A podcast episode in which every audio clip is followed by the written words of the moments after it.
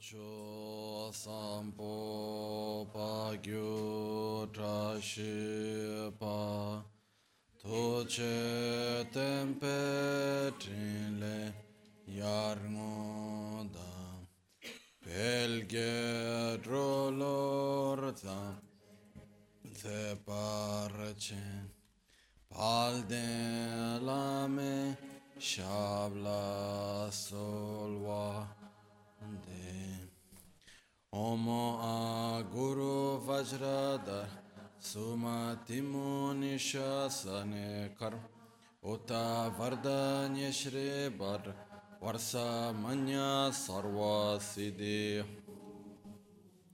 Om Guru Vajradar Nishasane Karma Uta Vardanya Shri वर्षा मन्य सर्वसिद्धि हूँ ओम गुरु वज्रधर सुमतिमो निशने ख उत वरदान्य श्री वर वर्षा मन्य सर्व सिद्धि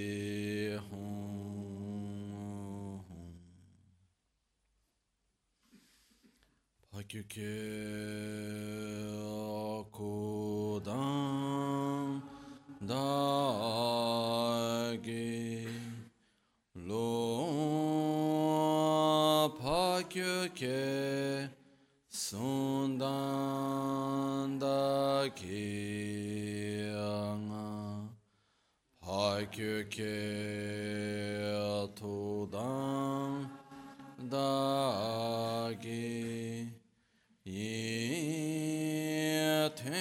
Yeterme çıktı cingelo Pakyo ke kudan Tagilum Pakyo ke sunda Gingan Pakyo ke hagi tüyerme çıktı çingilon makyo ke kuda dagilon makyo ke sun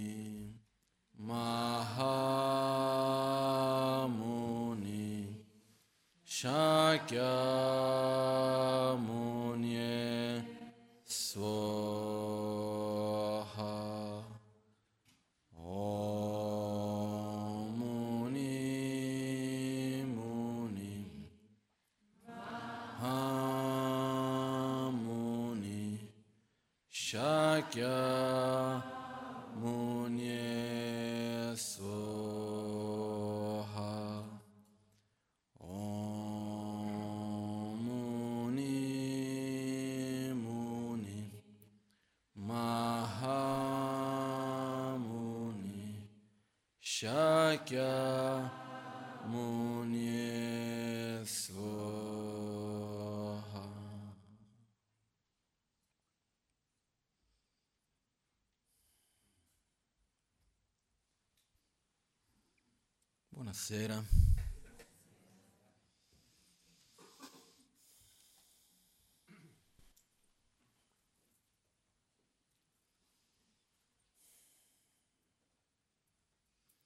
È me con molta gioia che torno qui al Kumpen dopo, cosa state, tre settimane, due settimane? Tre settimane circa. E che sono stato in questo periodo, sì è vero, perché ho fatto prima una settimana circa in Thailandia e più o meno quasi due settimane in Indonesia, quindi sono più o meno quelle tre settimane, quel che sia.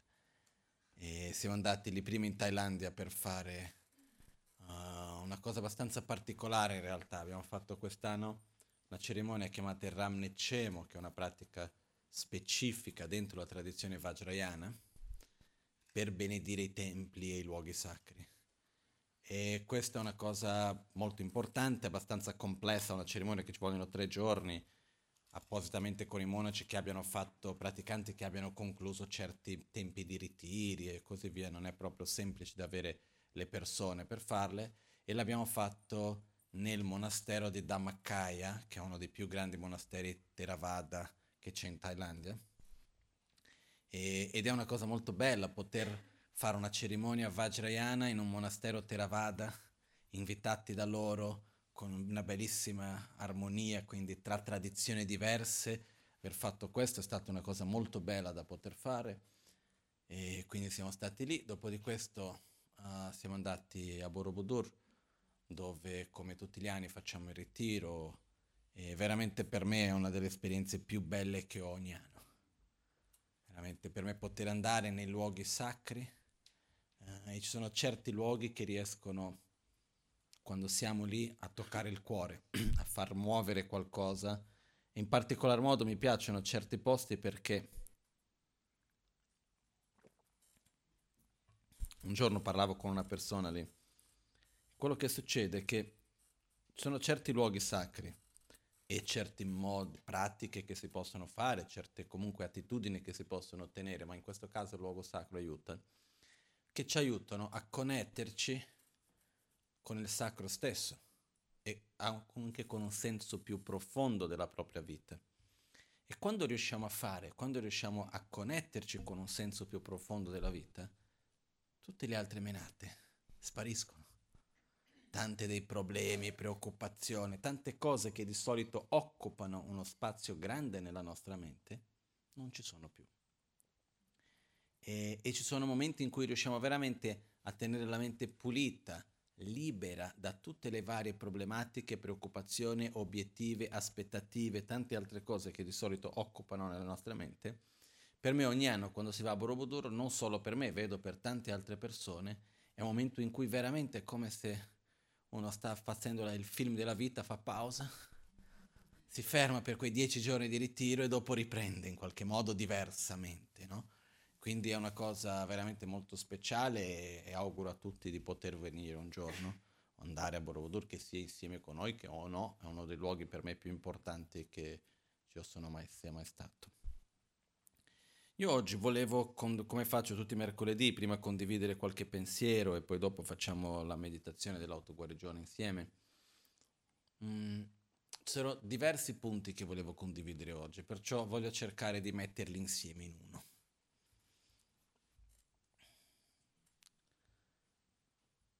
L'Amazon K, fondatore della tradizione Gelupa nel XIV-XIV secolo, ha scritto un libro chiamato Triwalhaksam Rapkar, che sono le domande fatte con una pura intenzione, dove lui a me ha fatto, mm, mi sa qualcosa come 35 domande, qualcosa del genere, adesso non mi ricordo esattamente il numero, sono tante domande. All'inizio lui dice, guardate, al di là del nome come noi chiamiamo la nostra tradizione. Lui parlava all'interno del buddismo tibetano, di, al di là del nome di come ognuno chiama la propria tradizione, e con quale colore ti vesti piuttosto con quale tipo di cappello usi nella cerimonia o quel che sia. Se tu sai rispondere bene a queste domande vuol dire che sei sul corretto sentiero. Se non sai rispondere bene a queste domande, meglio che torni a studiare prima di andare a praticare e così via.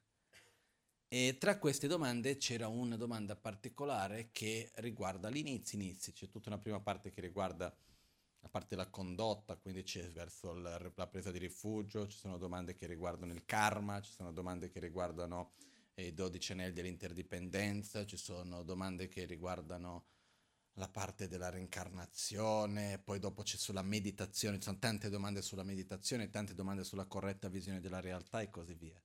Quindi sono tante. All'inizio c'è una domanda che è quella che volevo riprendere oggi, che dice uh, qual è l'essenza della presa di rifugio? E su questo testo c'è stato un maestro molto importante, l'Amazon K l'abbiamo rappresentato qui dietro di me. E sulla colonna da parte di là c'è la rappresentazione di Penchen Lossan Chogi Gyaltsen, che è stato uno dei più importanti maestri che sta qualcosa come intorno al XVI secolo, qualcosa del genere, che è stato in Tibet. E lui è stato il primo a dare le risposte a queste domande in un modo scritto. E lui in questo testo, che si chiama Le, le risposte fatte le me, uh, adatte alle domande dell'Amazon K, Chine Losan Shebedrayan, lui dice Kemdrung Owo Kanye. Kemdrung Owo Etiwa Jigpa Dangye Tebao. L'essenza della presa di rifugio, del rifugio, Jigpa Dangye Tebao, è la paura e la fede. Che cosa intendiamo dire per questo? Adesso entriamo un attimino senza entrare troppo in dettagli, se no andiamo troppo a lungo. Innanzitutto, uno dei punti essenziali nel buddismo è quello che viene chiamato la presa di rifugio.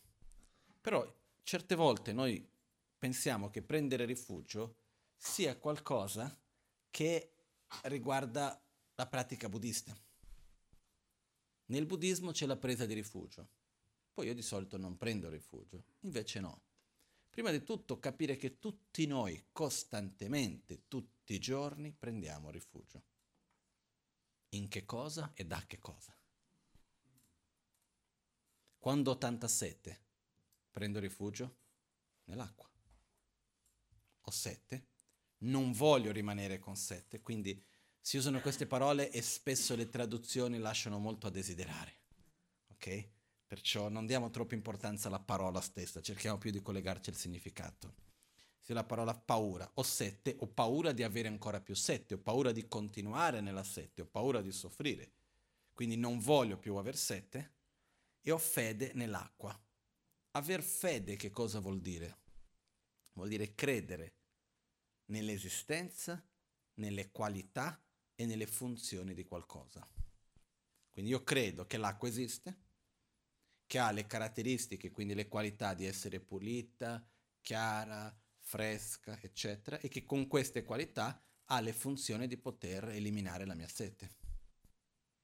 Perciò cosa succede? Io non voglio continuare con sete, credo che l'acqua può eliminare la mia sete, cosa faccio? Vado a cercare l'acqua. Però tutto parte da dove? Parte tra vir- questa parola che un po' lo dico un po' tra virgolette, ma questa paura, questo voler evitare qualcosa. Quindi che cosa vogliamo evitare? Voglio evitare la sette. Quindi cosa vado a cercare? Qualcosa che mi possa eliminare la sette. Credo che sia l'acqua, vado alla ricerca dell'acqua. Se io non credessi che l'acqua mi può aiutare a eliminare la sette, anche se io ho tutta l'acqua intorno a me, non lo vado mai a bere. Ok? Quindi quello che accade che cos'è? Noi ogni giorno abbiamo situazioni nelle quali non stiamo bene, anche nella nostra vita in generale, no? Andando, facendo, riassumendo un po', quello che tutti noi vogliamo, come abbiamo già detto migliaia di volte qui, vogliamo essere felici. E quello che ci fa accomuna a tutti è che nessuno vuole soffrire. La sofferenza è di due tipi, esiste la sofferenza fisica, quindi il dolore, il freddo, il caldo e così via, e abbiamo la sofferenza mentale, no? preoccupazioni, paure, ansia, eccetera. Se noi chiediamo alla maggioranza di noi qui che sofferenza ne abbiamo di più, quella fisica o quella mentale, di solito che cos'è? Quella mentale. Questo è un segno molto chiaro che facciamo una parte ricca della società. Perché si dice i poveri soffrono principalmente di sofferenza fisica, i ricchi soffrono principalmente di sofferenza mentale, però alla fine dei giorni soffrono ugualmente. No? Quello che succede che cos'è? Noi non vogliamo continuare a soffrire. Quindi cosa facciamo? Quando siamo lì che un giorno, un giorno magari che uno si sveglia al mattino e c'è un problema con qualcuno e quindi sta male con l'angoscia piuttosto che l'ansia. e non sta bene, soffre, cosa fa per eliminare? Non vuole continuare a soffrire, quindi dove prende rifugio? Si va a comprare un paio di scarpe nuove. Si va al ristorante. Si va a bere un bicchiere di qualcosa piuttosto che fumare, che ne so io. Si cerca di solito rifugio dove? Dalla sofferenza, nei piaceri sensoriali.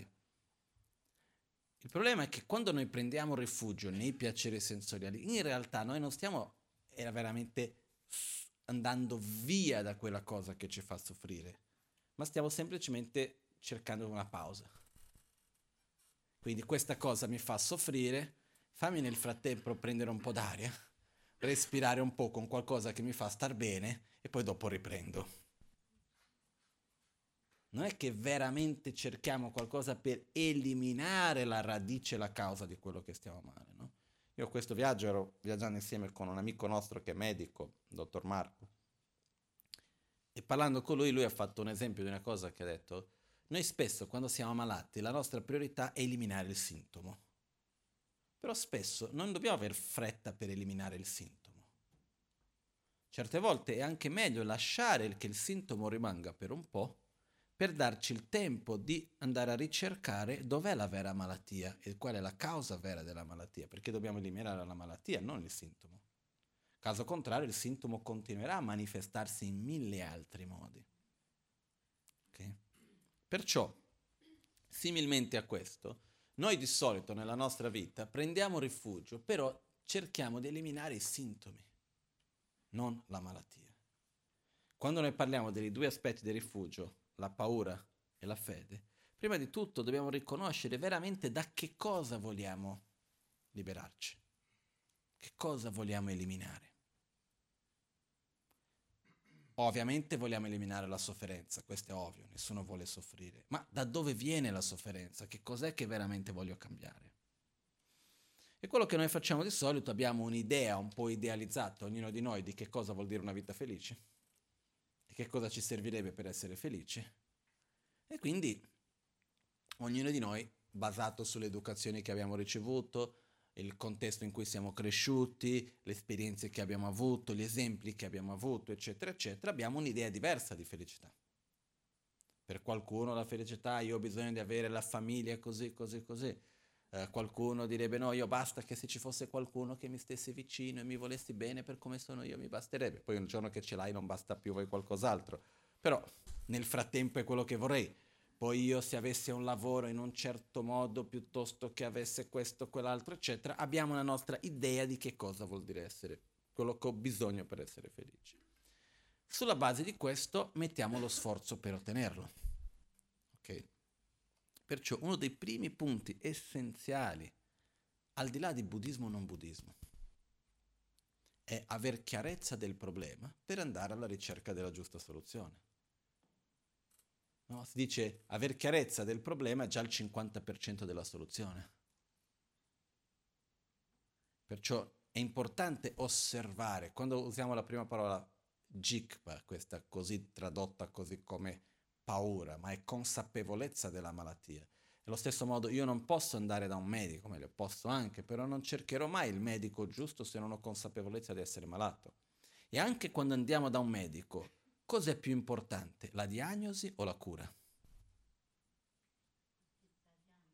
Giustamente, la diagnosi è ancora più importante, perché di cure ce ne sono tantissime. Ma se la cura non è applicata, quella giusta, e quante persone, a volte vediamo persone che anche parlando di malattie fisiche si trovano tantissimo tempo a provare mille cure, che non è che quelle cure sono cattive, però non sono le cure giuste per loro, perché non c'è stata la diagnosi accurata. Quindi quello è il primo passo importante, guardare e capire dove sono, che cosa ho bisogno, che cos'è che genera la sofferenza. Okay? E noi per aiutare in questo processo possiamo fare un po' il processo un po' inverso, che è quello di dire ok, non so bene bene quale sia la causa vera della mia sofferenza, dell'insoddisfazione e così via. Perciò vediamo le cose che io ho già cercato di risolvere e che non hanno risolto il problema di base. quando ho un piacere sensoriale, per il più bello che sia, riesce a eliminare la sofferenza o riesce a fare un piccolo pausa? A dare una piccola pausa e poi dopo si ritorna. È una pausa, dopo di un po', non so, sono preoccupato, sono triste, quello o quell'altro, vado lì, in Italia si mangia sempre, si mangia una cosa buona, dopo di un po', mentre sto lì a mangiare la mozzarella piuttosto che questo o quell'altro, non ci penso più al problema e dopo di un po' ritorna trovo una persona che mi piace piuttosto che qualunque piacere che sia essi, però una cosa è molto chiara. Per quanto i piaceri siano piacevoli, e non, non c'è nulla di male o sbagliato nei piaceri, non sto qua a dire guarda il piacere peccato, non lo puoi fare, non è questo. Per me i piaceri non sono né buoni né cattivi, sono più che altro una fregatura. Nel seguente senso, nulla contro i piaceri, però sono una fregatura nel senso che noi proiettiamo sui piaceri la nostra felicità, quando in realtà non la possono sostenere.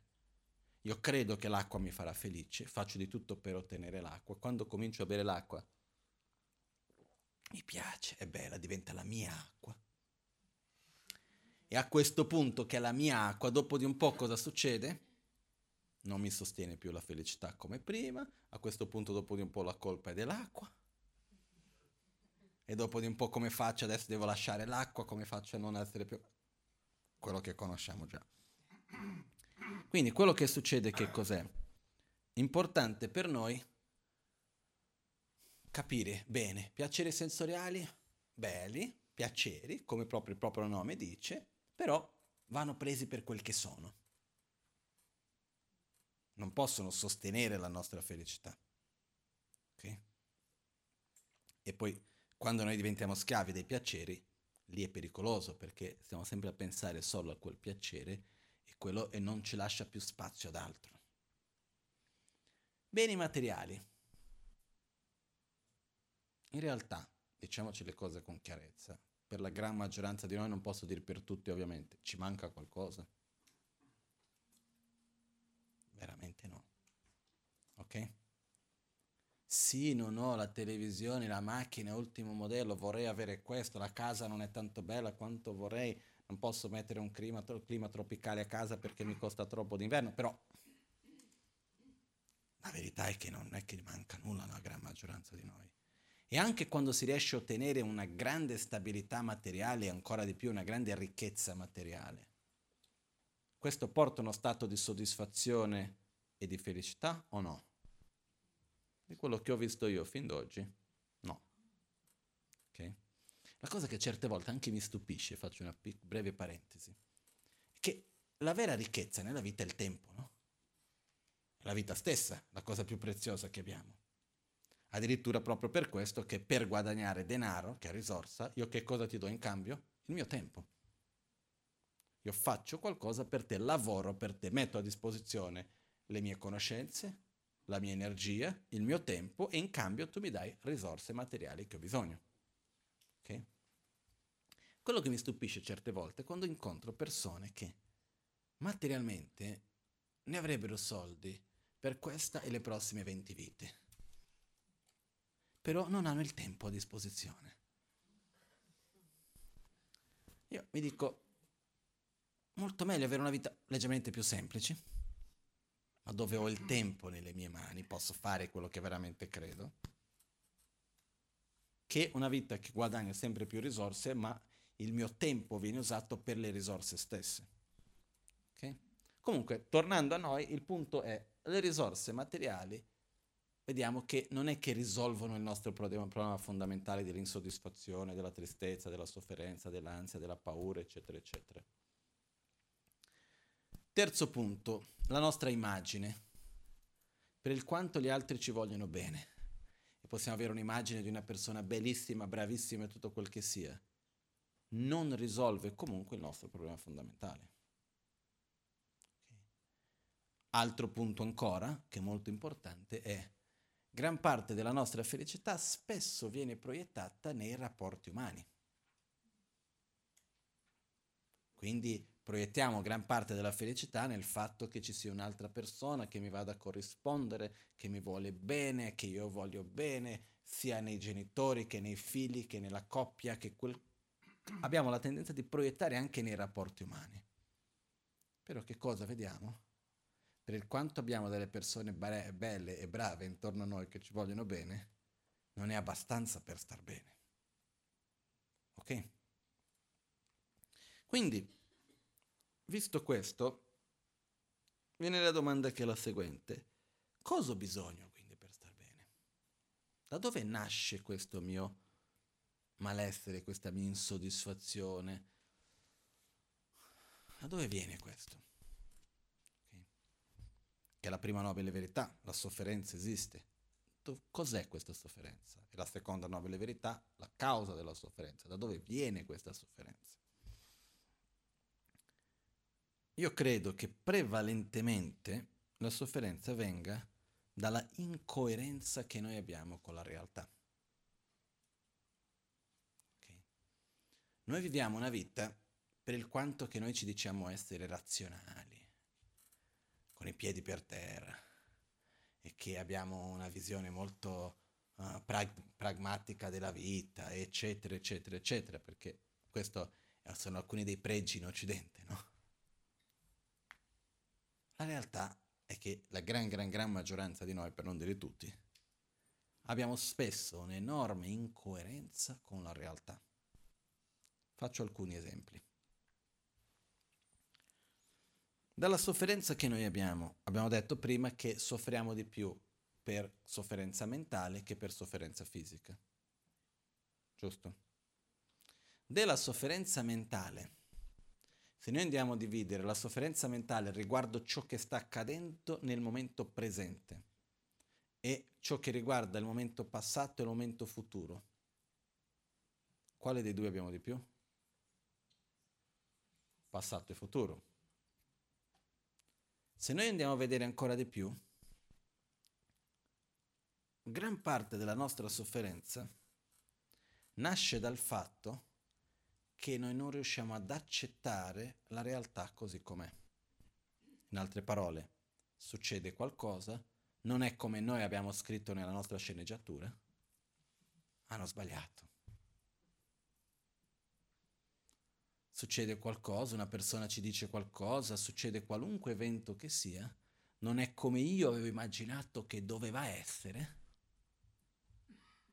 Non è che io ho immaginato male il mondo intorno a me è sbagliato.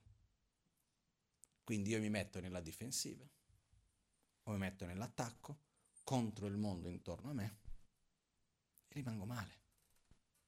Quante volte che noi non soffriamo perché qualcosa di specifico, eccetera, non è andato, non è avvenuto nel modo come secondo noi dovrebbe essere.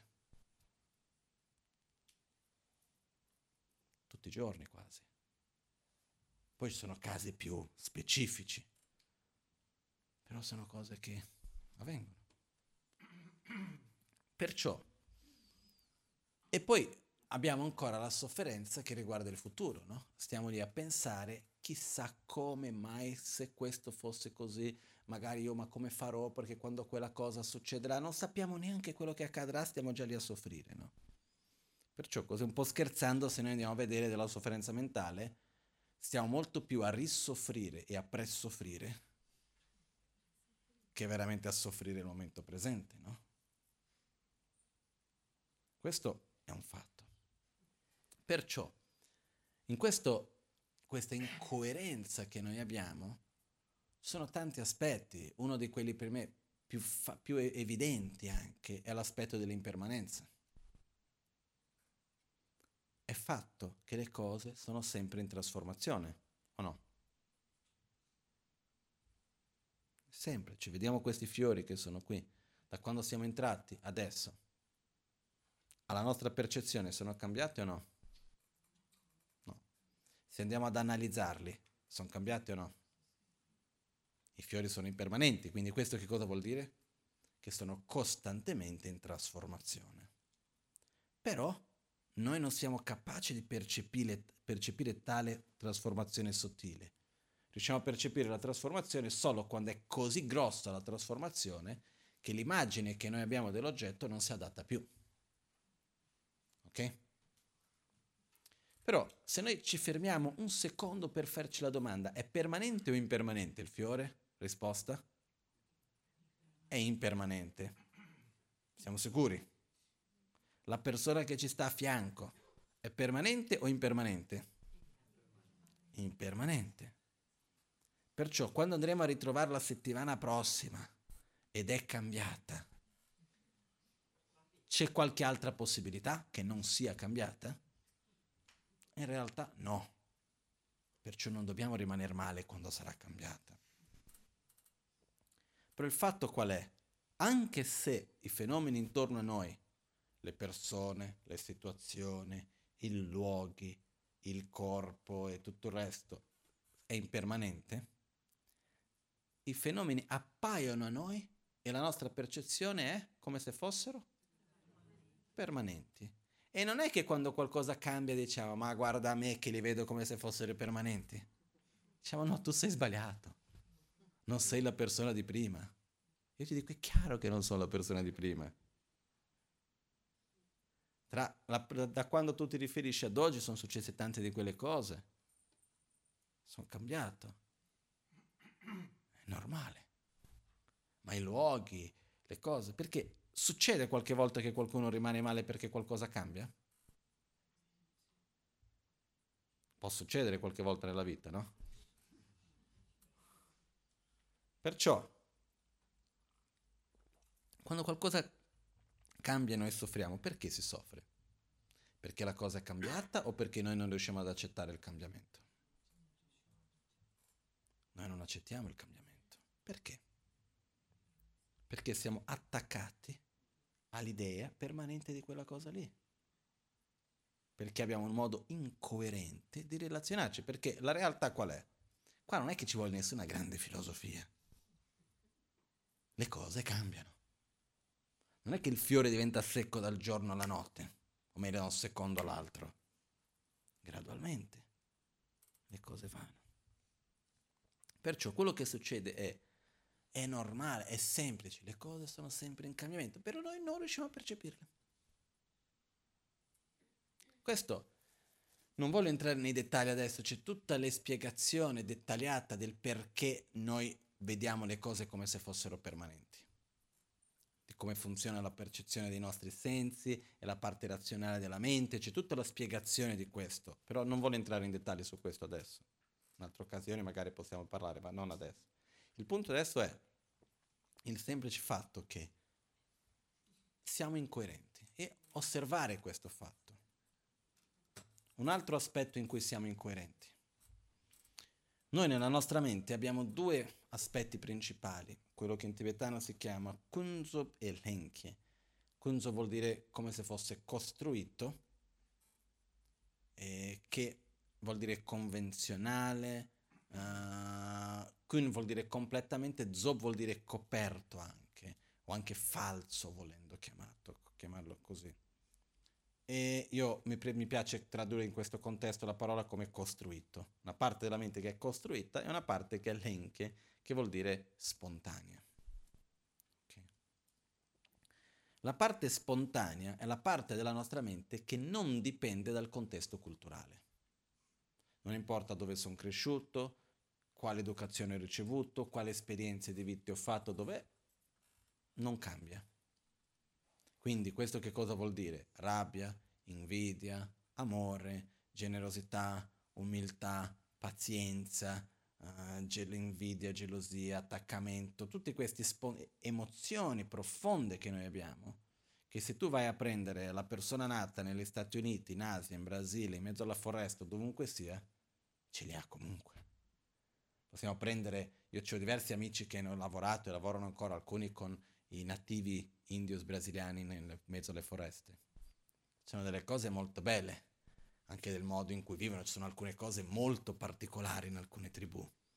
Che insomma, mi viene in mente adesso una tribù in particolare, dove per esempio le donne in questa tribù possono scegliere mentalmente se rimanere incinti o meno e hanno tante cose molto particolari che ci sono. Però vai a vedere, c'è la gelosia, c'è la rabbia, c'è l'attaccamento, e gli aspetti fondamentali degli esseri umani questi intrinseci, così spontanei sono sempre lì. Poi chi di più, chi di meno, così come siamo qua. Poi c'è la parte costruita della mente. La parte costruita della mente è quella parte che viene influenzata dall'educazione che abbiamo ricevuto, dal contesto in cui noi cresciamo, eccetera, eccetera, eccetera. Cosa succede? Spesso noi ci dimentichiamo che abbiamo avuto un'educazione, una formazione, siamo cresciuti dentro un certo contesto e che inevitabilmente noi vediamo il mondo tramite quello. Noi siamo incapaci di percepire qualunque cosa indipendentemente da noi stessi. Questo, apro e chiudo parentesi, è uno dei problemi che io vedo agli insegnamenti di Buddha stessi in Occidente. Perché gli insegnamenti di Buddha sono stati dati in un contesto molto diverso dal contesto d'oggi. A persone che avevano un bagaglio culturale, una forma mentis, una visione di mondo molto diversa di quella che noi abbiamo. E quando vengono dati gli stessi identici insegnamenti nel nostro contesto, se tu cambi gli occhiali con le lenti, cambia quello che vedi. Se dagli occhiali blu metti quelli rosa, cambia. No? Perciò è importante ricordarci che quando noi vediamo qualcosa, quando noi ascoltiamo qualcuno, quando noi sperimentiamo e viviamo qualunque cosa, quella situazione che noi viviamo non esiste così come la viviamo noi, non esiste indipendentemente da noi stessi. È comunque un riflesso di quello che io sono. Dal momento in cui io vi vedo, voi siete un riflesso di me stesso, per me. Non so se è chiaro questo punto. In altre parole, noi siamo completamente incapaci di percepire qualunque cosa indipendentemente da noi stessi. Questo vuol dire da che cosa? Dalla nostra mente costruita e dalla nostra mente spontanea, da questi due aspetti della mente stessa. Perciò siamo influenzati dall'educazione che abbiamo ricevuto? Sì.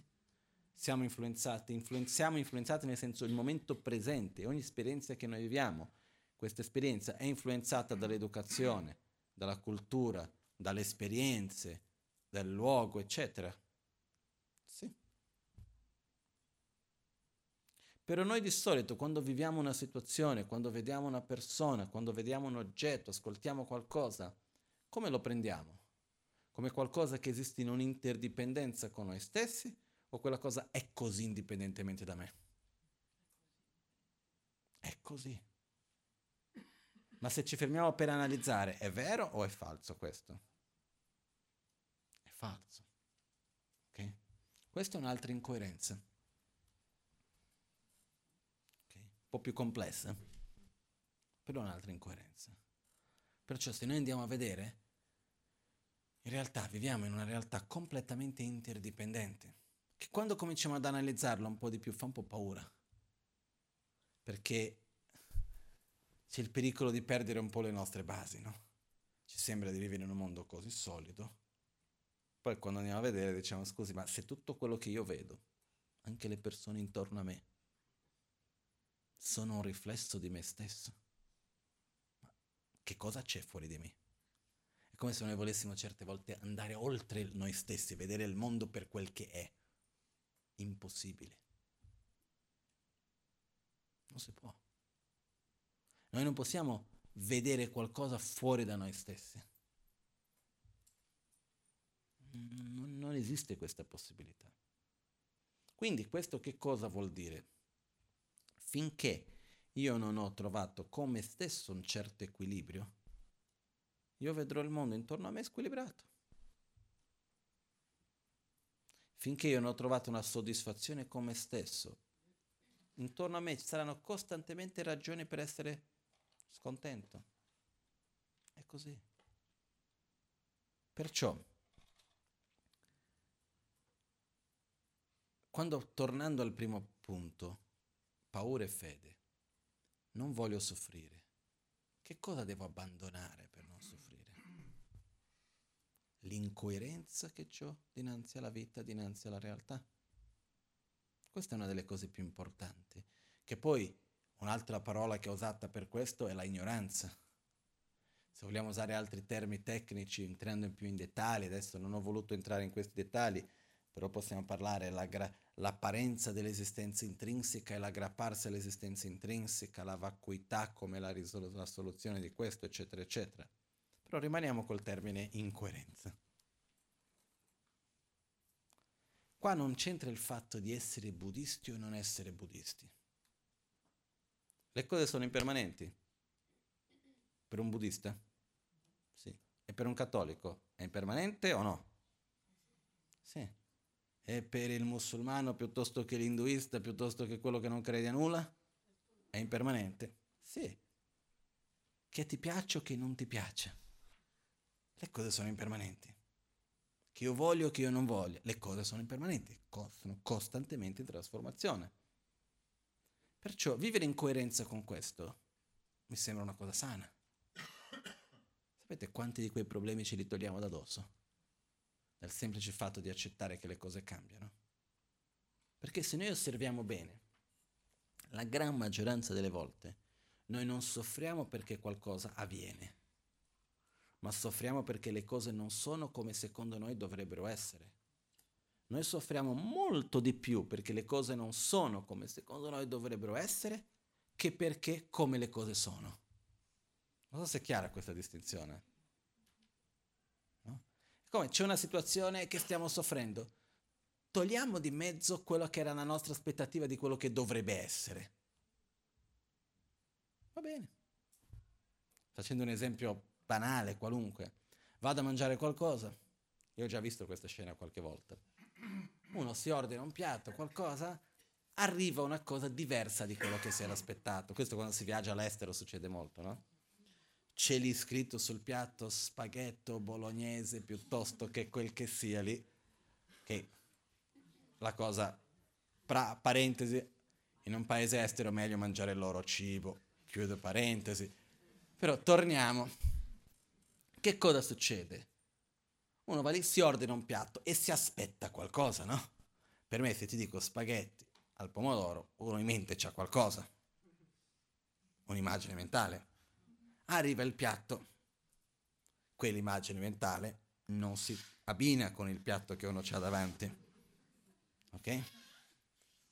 Che cosa succede? Rimane male, ma non è questo quello che io volevo. Poi magari va a mangiare il piatto e in realtà è buono. Però finché riesce ad accettare che non è quello che aveva ordinato, che non è quello che si era aspettato, non riesce a godersi quello che c'è davanti. E soffre, che se è una cosa banale, soffre. So, perciò, se uno dice ok, è arrivato, vediamo quello che è. Se fosse arrivato quel piatto senza nessuna aspettativa di niente, senza dare un nome, senza avere tutta quell'aspettativa, probabilmente uno lo mangia, buono, va bene, basta lì però perché non è quello che secondo me dovrebbe essere, già rimango male. Il, questo semplice fatto di capire che noi soffriamo di più perché le cose non sono come secondo noi dovrebbero essere, che perché quello che sono, già riusciamo a fare un buon passo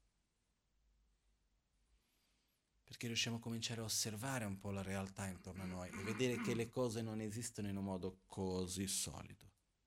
Dipendendo del modo come io mi pongo, cambia la realtà.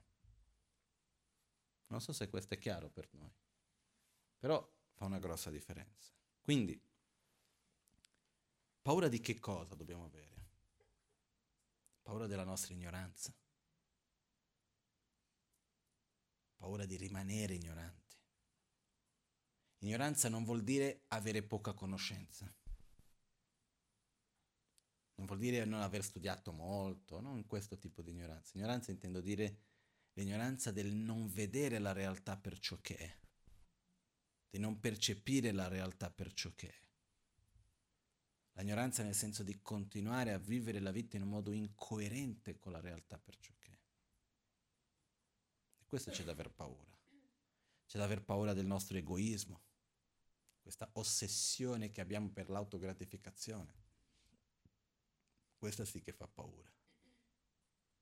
Basta vedere, se noi guardiamo in tutto nel mondo, tutti i conflitti che esistono, e ce ne sono abbastanza, no? Da dove nascono tutti i conflitti? Da problemi economici? Hmm. Potremmo dire che cause dei problemi eh, sono i problemi economici.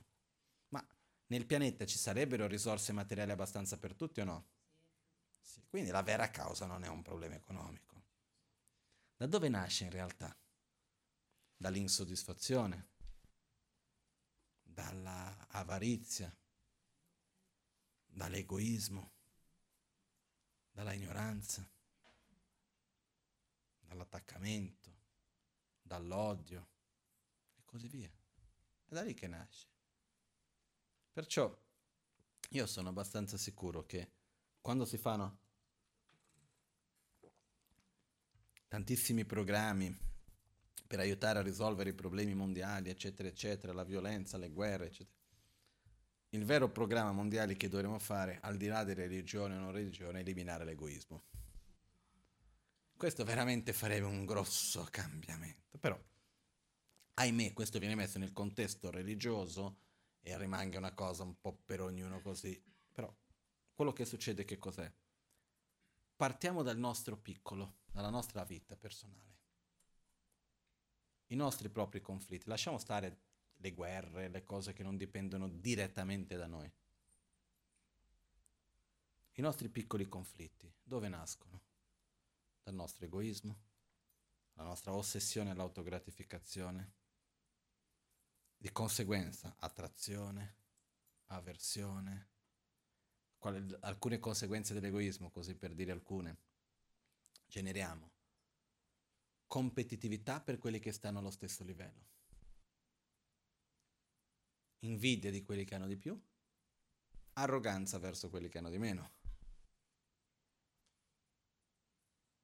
Facciamo gli amici finché qualcuno ci fa comodo, che è carino, gentile, ci fa del bene, è nostro amico. Se quello che è primo amico comincia a farci del male, cosa diventa? Nemico se non fa né bene né male, indifferente. Questo è perché siamo esseri egoisti. Questo cosa genera? Sofferenza. Questo è qualcosa da cui aver paura. Ignoranza, egoismo, rabbia, invidia, gelosia, attaccamento, insoddisfazione. Queste cose fanno veramente paura, nel senso che generano profondamente la sofferenza anche perché cosa è peggio, una malattia fisica o una malattia mentale? Mille volte una malattia mentale. E non è che ci vuole molto per entrare in un ciclo di sofferenza e di paranoie e cose, io ne ho già viste tanti. Perciò queste cose fanno paura. Perciò cosa succede? Se io veramente ho paura nel senso, nel contesto di cui stiamo parlando, nel senso che riconosco che queste cose mi fanno male e li voglio evitare. Cosa devo fare? Prendere rifugio in qualcosa che veramente mi possa aiutare. Questo è importante. Prendere rifugio non è una cerimonia, non è una preghiera. Poi esiste la cerimonia della presa di rifugio? Sì. Esiste la preghiera della presa di rifugio? Sì. Però la presa di rifugio non è né una cerimonia né una preghiera, è un'attitudine profonda che viene dentro di noi. È il chiedere aiuto a qualcosa che veramente ci può aiutare. E dove posso prendere rifugio? Per veramente liberarmi da ciò che mi genera sofferenza, quindi la paura. La paura di che cosa? Dell'ignoranza, eliminare l'egoismo, l'attaccamento, eccetera, eccetera. Ed è qua che entra nel buddismo il concetto di Buddha Dharma e Sangha. Buddha, colui che mi fa vedere il sentiero, qualcuno che è già riuscito a eliminare queste cose dentro se stesso, lui stesso è riuscito a trovare uno stato di equilibrio, di gioia, di soddisfazione. Se lui è riuscito, era più o meno nella stessa situazione in cui mi trovo io oggi, potrò riuscirci anch'io. Quindi ho qualcuno che mi guida, che mi aiuta. C'ho il Dharma, che è il sentiero da seguire e la Sangha che è la compagnia spirituale, la comunità spirituale in questo sentiero. Poi nella tradizione Mahayana c'è il guru, che è la personificazione di Buddha Dharma e Sangha. Facendo un'analisi, un'analogia, abbiamo il medico, che è il Buddha, la medicina, che è il Dharma, e i, gli infermieri, che, so, che è la Sangha. Il medico da solo, per quanto possa essere bravo, senza la medicina può far poco. Ma la medicina, se io non la prendo, non funziona. E se non ci sono gli infermieri, immagina il caos che sarebbe un ospedale senza infermieri. Servono quelli che ci ricordano di prendere le medicine, ci aiutano, ci danno il sostegno e tutto il resto. Similmente a questo, abbiamo bisogno anche noi di qualcuno che ci guidi, che ci aiuta, che ci faccia la diagnosi, che ci dia la medicina, poi dobbiamo noi stessi prendere la medicina, qualcuno che ci aiuti, eccetera, eccetera. Questo è prendere rifugio, vuol dire profondamente dal cuore dire io non ho più voglia di soffrire in questo modo, non ho più voglia assolutamente di lasciarmi prendere dalla ignoranza, dall'attaccamento, dalla gelosia e da tutto quello che viene insieme, mm, non, ne, non lo posso più, dalla rabbia. Perciò da solo non so cosa fare perché tutti i luoghi dove ho preso rifugio fino adesso non hanno funzionato più di tanto. Fra un po' c'è la casa piena di scarpe, soffro ancora piuttosto che che ne so io, ognuno accumula quel che vuole. Eh? Faccio le scarpe perché è un esempio classico, però ce ne sono tantissimi altri esempi che possiamo fare. No? C'è chi fa la collezione di CD, ogni volta che c'è qualcosa si compra un CD piuttosto che, che ne so io, ce ne abbiamo di cose. Okay? C'è chi va a mangiare piuttosto che ognuno. Però a un certo punto diciamo, ne ha già provate di tutte e non ha funzionato ancora. Perché poi alla fine nei conti esiste tante cose, però sono comparate con il resto sono poche. Quali sono le cose che più ne ho meglio sto? Qualcosa che più riesco ad averlo, più riesce a sostenere uno stato di benessere. No. I soldi, quello che succede che cos'è? Quando uno non ne ha, assolutamente per averli aiuta. Su questo non c'è nessun dubbio, no? Anche su questo si chiede, i soldi portano alla felicità? La risposta è fino a un certo punto sì. Nel senso che se io non ho da mangiare, non ho un luogo dove vivere, non posso proteggermi dal, dal freddo e dal caldo, eccetera, eccetera, non posso curare la mia salute, soffro di più. È stato anche fatto una ricerca all'interno delle Nazioni Unite su questo. La domanda della ricerca è i soldi portano alla felicità? Risposta della ricerca sì, fino a una certa soglia. Dopo che uno va oltre quella soglia che è di avere il minimo indispensabile, che è necessario e che ahimè gran parte delle persone nel mondo non hanno, però uno che non ha da mangiare, ma che veramente si sveglia nella fame, ma come vuoi dire di meditare? O di pensare alla compassione o alla corretta visione della realtà, ma c'è voglia di mangiare, c'è la fame. Esistono eccezioni, sì, però è difficile. Perciò, una, volta che siamo oltre questa soglia, più ne abbiamo, non cambia. Non è che aumenta e sostiene la felicità. Quindi non è qualcosa, il soldo non è qualcosa che più ne ho, meglio sto. Piaceri sensoriali neanche, l'immagine neanche, i rapporti con le persone che abbiamo intorno a noi neanche. L'unica cosa che io vedo che più ne ho meglio sto sono cose come più pazienza ho, meglio sto. Non è che dopo di un po' la pazienza fa male. Più consapevolezza, più amore, più generosità, più equilibrio, più soddisfazione, più saggezza. Sono tutte cose che più ne ho, meglio sto. Quindi queste sono le cose su cui dobbiamo investire la nostra energia. Anche perché entriamo in un altro punto importantissimo, che è, che è una delle cose che volevo condividere oggi con voi è una riflessione veloce su dare un senso alla vita. Spesso, se noi vediamo intorno a noi, come posso dire,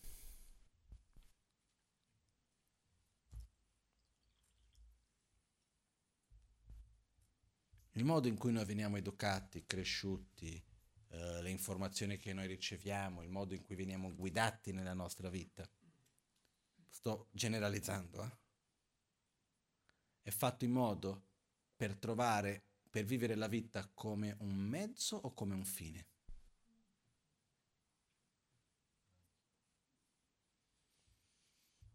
Per che cosa? Un mezzo per...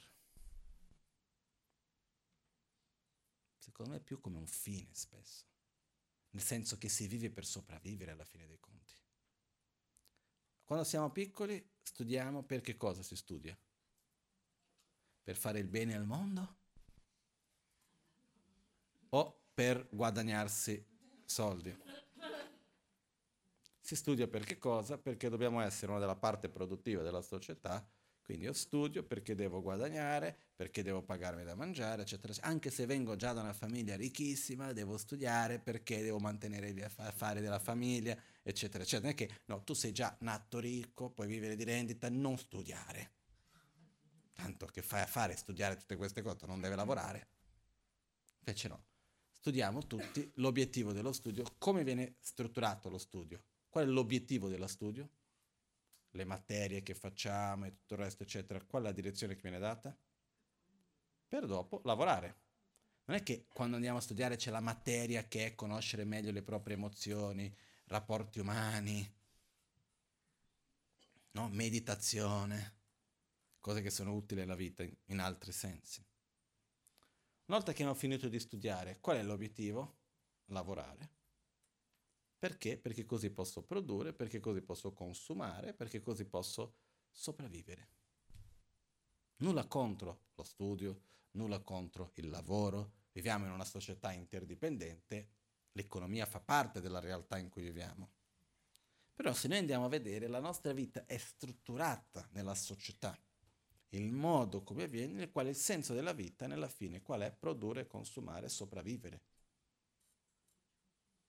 Quindi avere piaceri, avere bisogni, lavorare, consumare, però comunque alla fine uno vive per sopravvivere. Chi in un modo, chi nell'altro. Nel senso che chi con più lusso, chi con meno lusso, chi in un modo più semplice, chi in un modo più elaborato, però alla fine si vive per sopravvivere. Uno dei miei maestri, Gen Lakpala, no? lui mi diceva, cosa che ho già raccontato tante volte, mi diceva, se uno passa la vita semplicemente cercando di evitare le sofferenze e ottenere più piaceri, quindi passiamo la vita ogni volta che c'è qualcosa che ci fa soffrire cerchiamo di allontanarlo, quando c'è qualcosa dove cerchiamo il piacere cerchiamo di ottenerlo. Se passiamo la vita così, lui diceva, non c'è nessuna differenza tra tè e una mucca. Lui mi faceva l'esempio, eravamo in monastero in India dove c'erano tante mucche che giravano e lui mi ha fatto vedere, ha detto, guarda la mucca. Quando c'è il sole è molto forte e la mucca sta a pascolare, la mucca rimane sotto al sole o va nell'ombra? Dove sceglie la mucca? Sceglie l'ombra. Perché sceglie l'ombra? Perché non c'è mica voglia di soffrire. Quindi evita la sofferenza. Se la, se la mucca deve pascolare e c'è un posto dove il pasco, pascolo è fresco e un punto dove è secco, dove va a mangiare? quello che è fresco. Perché? Perché sceglie il piacere. Poi noi invece del pascolo abbiamo i ristoranti, i cibi, invece della, della, dell'ombra abbiamo le case con l'aria condizionata piuttosto che il riscaldamento, questo con l'altro. Però alla fine dei conti, se noi passiamo la nostra vita, e la vita intendo dire ogni giorno, perché la vita succede qui, adesso, non chissà dove, a evitare le sofferenze, cercare piaceri, Capite? Noi sopravviviamo. Va bene. Per me non va tanto bene, personalmente. Sento la necessità di avere qualcosa di più. Di capire che con questa vita è una bella opportunità che ho, che posso fare qualcosa con questa vita. Sì, devo mangiare, devo dormire, devo prendere cura della salute, per questo ho bisogno di tutto quello che è, però questo sono mezzi. Anche perché un giorno, molto più prima che poi, io morirò. Dice, ma no, sto giovane, cosa vuoi che sia? La morte arriva per tutti. Ma anche quando ho una vita molto lunga, passa in fretta. E il giorno che io muoio, cosa succede? Sono per me alcune domande da farsi. Il giorno che io morirò, cosa lascerò per il mondo? Prima domanda. Cosa lascio agli altri?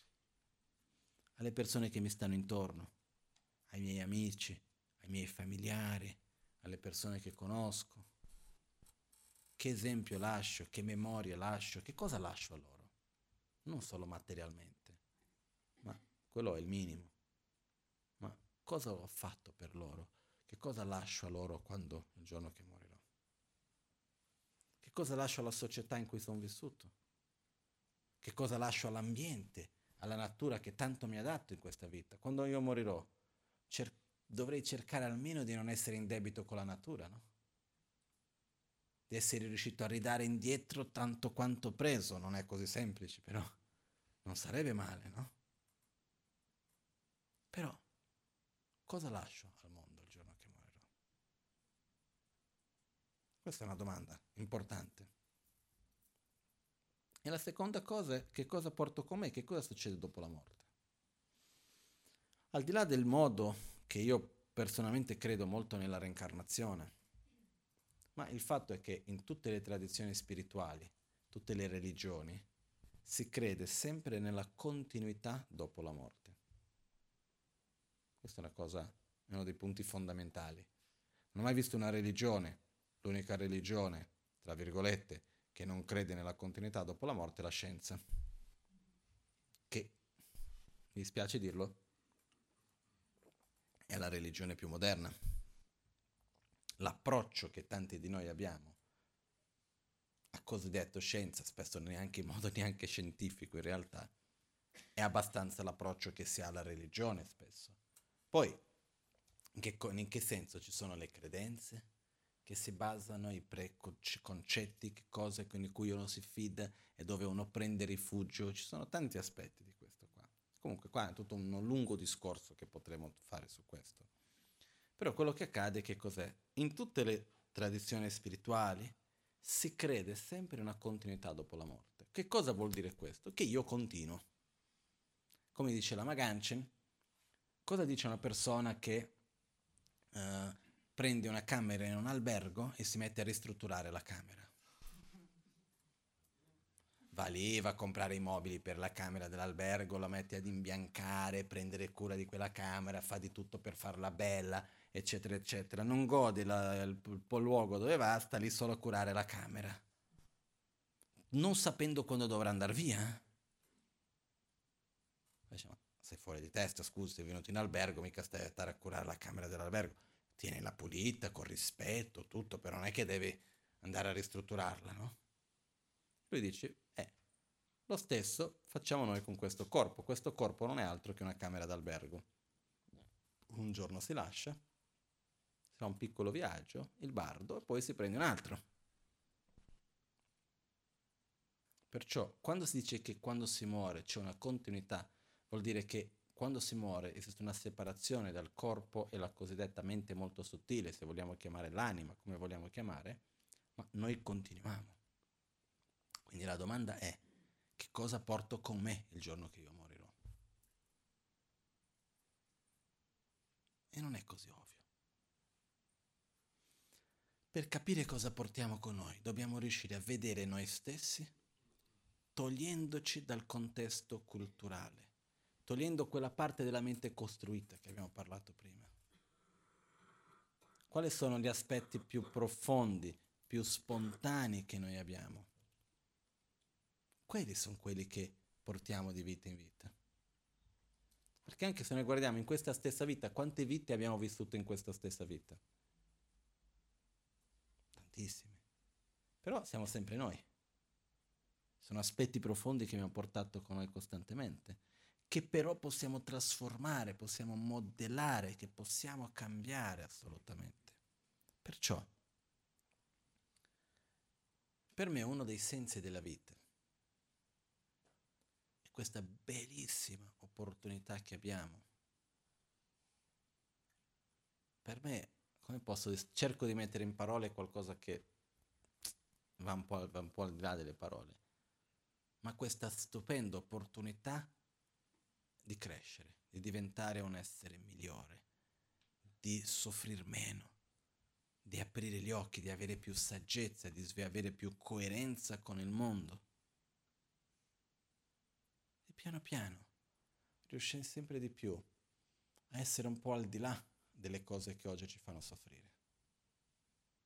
Se io riesco da un anno all'altro a fare in modo che qualcosa prima mi faceva soffrire, oggi non mi fa più soffrire, perché non ho la gelosia di prima, non ho l'attaccamento di prima.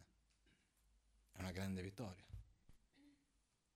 Se piano piano ho più consapevolezza di ciò che mi accade intorno, è una vittoria. E rendo la mia vita significativa perché io comincio a, a vivere in un'interdipendenza positiva. Perché poi alla fine dei conti, per il quanto che io possa desiderare il bene a tutti e possa disperatamente fare tutto quel che posso per aiutare gli altri, qual è il mio limite? L'interazione che ho con gli altri. Non posso fare niente di più, niente di meno che interagire con gli altri. Nessuno fin d'oggi ha avuto il potere di cambiare gli altri. Ne abbiamo avuto di esseri particolari, speciali che sono venuti su questa terra, no? Qualcuno è mai riuscito, non credo, prendiamo l'esempio di alcuni nomi importanti per noi, Buddha, Gesù, ne ho due. Non è che loro lì hanno fatto una coda e hanno detto ok, venite qua, vi tolgo dalla sofferenza uno dopo l'altro, dai, fate in fretta che la vita passa. Cosa hanno fatto? Hanno trasmesso dei metodi tramite la parola, tramite l'esempio, tramite il contatto. Hanno avuto un'interazione positiva con gli esseri, con gli altri, affinché ci sia un cambiamento da parte di ognuno. È l'unica cosa che si può fare. Perciò, dal momento in cui io vivo in un'interdipendenza positiva, io faccio parte del bene agli altri e a me stesso. Rendo questa vita significativa dal momento in cui io vivo all'interno di un'interdipendenza positiva. Questo per me è la cosa più bella perché se qualcuno mi chiede sei ottimista o sei pessimista quando vedi il mondo, è una, non è così semplice rispondere se penso a breve termine, abbastanza pessimista. Se penso a lungo, lungo termine, che comunque la realtà di questo nostro mondo è sempre stata, vai su e giù e su e giù, è ciclica, no? Boh, non so dire. Però se guardo l'individuo, io sono ottimista. Perciò alla fine sono ottimista, perché la, la, il collettivo, l'insieme è fatto dall'individuo. E ognuno di noi, quando interagisce in un modo positivo, migliora. E questo ci porta gradualmente a star meglio. Ci porta gradualmente a poter veramente, come posso dire, soffrire meno e aiutare gli altri a fare lo stesso. A coltivare le nostre qualità, diminuire quelli che generano sofferenza per uno e per l'altro. Questo è importante. Quindi aver chiarezza da che cosa prendere rifugio e in che cosa prendere rifugio. Un altro esempio di questo importante è, adesso faccio solo una, vado solo sfiorare un argomento, ok? Che non abbiamo il tempo per andare a lungo su questo argomento, magari un'altra volta possiamo parlare di più. Oggi viviamo per esempio in questo momento un'epidemia, un'epidemia di cancro. C'è qualcuno qua che non ha mai conosciuto nessuno vicino a se stesso che ha avuto il cancro? Nessuno. Ok?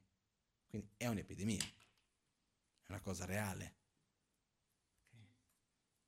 Quando vengono fatti tutti gli studi per vedere da dove viene questo, perché ce ne sono, viene da uno stile di vita non viene da una cosa particolare, viene da uno stile di vita all'interno del quale noi facciamo parte. Ahimè. Però è così. Quindi questo che cosa vuol dire? Abbiamo un corpo, questo corpo interagisce anche, perciò se vogliamo mantenere questo corpo in un certo modo sano, dobbiamo interagire in un modo sano chiaro che se io mangio in un certo modo, non mi riposo, faccio una vita che non do quelle necessità basiche che il corpo ha bisogno e vado a creare altre situazioni, prima o poi delle conseguenze ci sono. Quindi dobbiamo prendere rifugio da che cosa? Dalla paura della malattia? Perché c'è qualcuno qua che si vuole malare? Nessuno, giusto? Vogliamo tutti avere una vita lunga, con tanta sana e gioiosa? Possibilmente sì. Ok, se voglio avere, se non voglio la malattia, voglio prendere rifugio dalla malattia, devo aspettare che la malattia arrivi per prendere rifugio dalla malattia o posso cominciare già a prevenire adesso? Meglio prevenire adesso. Quindi che cosa devo fare? Devo prendere rifugio in che cosa? In una vita sana, non in una pasticchia. Quindi qui non entro nei dettagli su questo adesso sono tante persone più brave di me a parlare di questo, però il modo di mangiare, lo stile di vita lavorativo, i luoghi in cui viviamo, il modo in cui viviamo la nostra vita, sono tanti aspetti che questo stile di vita moderno non è tanto sano, o meglio, molto malsano, e che porta a sua volta tante conseguenze. Quindi, se non voglio, se voglio evitare la malattia, cosa devo fare? prendere rifugio in uno stile di vita sano. E qua devo darmi da fare. Anche perché il corpo e la mente sono interdipendenti. Se io ho un corpo malato, farò molta più fatica a sedermi a meditare. Avere una mente più sana. È possibile avere una mente sana con un corpo malato? Sì, però richiede una mente molto allenata. Quando la mente è già molto allenata, anche se il corpo sia male, la mente rimane sana. Caso contrario si fa molta fatica. Okay, io ho già visto persone con... incredibili. Il corpo completamente andato, la mente perfettamente stabile, gioiosi. Li ho già visti, però so pochi. Quello che è importante è capire che siamo interdipendenti. Quindi dobbiamo avere uno stile di vita che sia coerente con quello che noi vogliamo ottenere. E non aver paura di fare i cambiamenti. Spesso la cosa più difficile è accettare e credere che possiamo. No? Per fare un esempio che parlavo pochi giorni fa con delle persone. Mangiare per esempio il zucchero Fa bene o fa male? Fa male, ok? Non abbiamo dubbi su questo, ok? Perciò che cosa succede? È molto faticoso non mangiare più lo zucchero.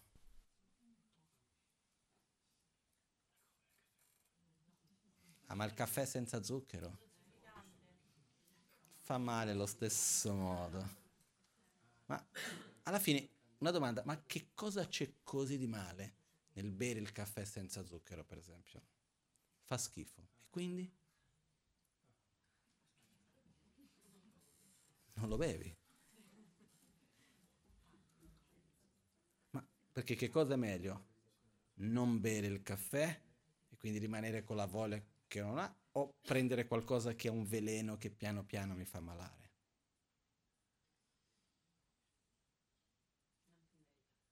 molto meglio. Qualcosina alla volta.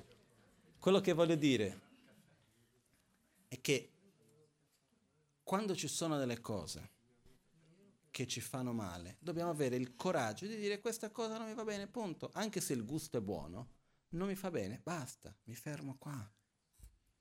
Questa cosa mi fa male, mi fa bene, però è un po' faticoso. Va bene, mettiamo lo sforzo per farlo. Ma spesso è più difficile credere che possiamo farcela che farla davvero.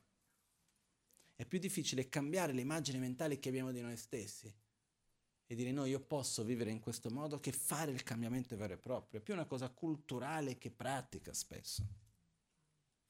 Molto più mentale che una cosa fisica reale. Ok? Quindi, quello che voglio dire è la coerenza nella vita di quello che parlavo prima riguarda anche la coerenza fra quello che noi sappiamo che fa bene e quello che sappiamo che fa male. Non possiamo ovviamente cambiare tutto da un giorno all'altro, non c'è nessun dubbio su quello, però dobbiamo piano piano seguire una strada verso la direzione che riteniamo giusta. Un b- ultimo esempio, fa bene meditare o fa male meditare? Qualcuno ha qualche dubbio? Nessuno. Io sono sicuro che tutti quelli che hanno già provato a meditare nel modo giusto, ci sono mille modi giusti per meditare, male non li ha fatto. Se uno fa nel modo proprio sbagliato, ci vuole, ci vuole un certo sforzo per riuscirci. Però può anche farsi male, che io ho già visto qualche caso, però è molto difficile. Però quello che succede è, in generale fa bene. Quindi, perché non lo fare? Perché dobbiamo cambiare la cultura, dobbiamo cambiare l'immagine mentale. Io posso farcela, questa cosa mi fa bene, devo mettere nella mia quotidianità. Sedersi tutti i giorni, metterla lì fa parte della vita. Mi siedo lì. E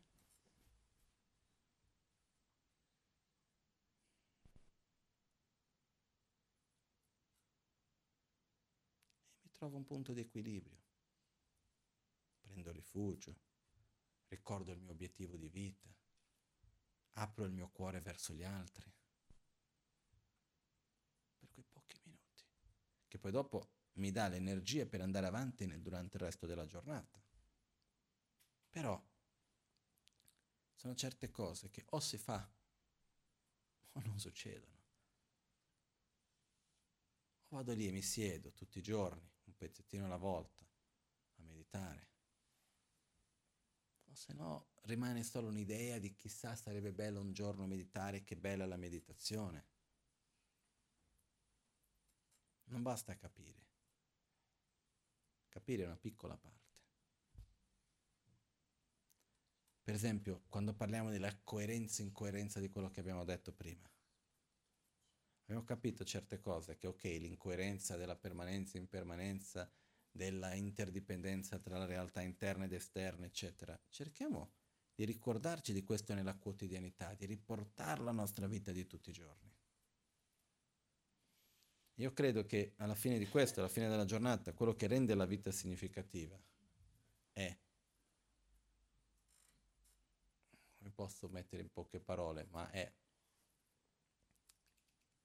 fare del bene agli altri e fare del bene a se stessi. La cosa più bella è quando si riesce a farle uno con uno si fa l'altro. Quando fanno del bene, fanno, faccio qualcosa agli altri, sto facendo anche a me stesso, quando faccio a me, sto facendo anche agli altri. Quando io vado a diminuire la mia rabbia, sto facendo un grande bene all'umanità. Non è uno scherzo. Spesso molto più grande che andare in giro a dare soldi piuttosto che questo o quell'altro il male che noi facciamo con la rabbia non è poco. Quando io vado a vivere una vita positiva, coerente, vado a generare un'interdipendenza positiva, io faccio un bene molto più grande di quello che noi possiamo immaginare. Perché siamo interdipendenti nella nostra società. I cambiamenti grossi a livello della società si potranno vedere se se si mette una energia vera in una direzione, magari 50 anni dopo, 30 anni dopo, chissà quanto tempo dopo, le cose richiedono tempo. Però quando mettiamo l'energia, facciamo qualcosa in un modo positivo, è una cosa bellissima. Quindi per me la vita diventa significativa quando la vita diventa uno strumento per il bene, per la gioia, per noi e per gli altri. Quando una cosa non toglie l'altra. Questo è quello che rende questa vita significativa ed è possibile. Quindi anche trascendere tutte le cose, la necessità materiale che abbiamo delle varie cose, vivere questo come un mezzo e non come un fine in se stesso. Ok? Quindi i punti di oggi che volevo portarvi sono poche riflessioni, ma che riguardano il prendere rifugio, vivere la vita in un modo coerente e significativo. Questi sono gli aspetti che ritengo che siano abbastanza importanti da cercare di portarli e ripetere noi stessi, perché noi siamo fatti di abitudini, quindi dobbiamo ripetere, ripetere, ripetere, per questo che bisogna di meditare, rimeditare, perché se noi non fossimo fatti di abitudini, basterebbe meditare una volta, trovare uno stato di pace, ho trovato, appunto l'ho trovato lo stato di pace, adesso basta, l'ho trovato, no? Invece no, ho trovato uno stato di pace, cosa succede dopo un po'? si torna un'altra volta a uno stato di ansia. Quindi cosa devo fare?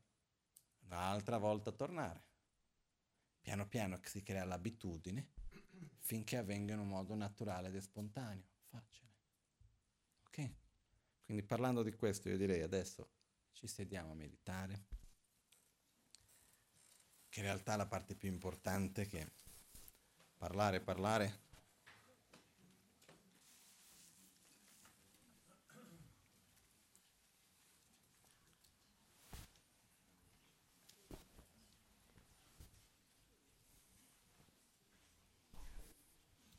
Faremo adesso quindi la pratica dell'autoguarigione, è una pratica di meditazione dentro la tradizione del buddismo Vajrayana che usa la respirazione, la concentrazione, uh, la recitazione, la visualizzazione e anche i gesti cosiddetti mudra. All'alba o al tramonto, di notte o durante il giorno, possono i tre gioielli concederci le loro benedizioni, possono aiutarci ad ottenere tutte le realizzazioni nostra vita con molti segni di buon auspicio.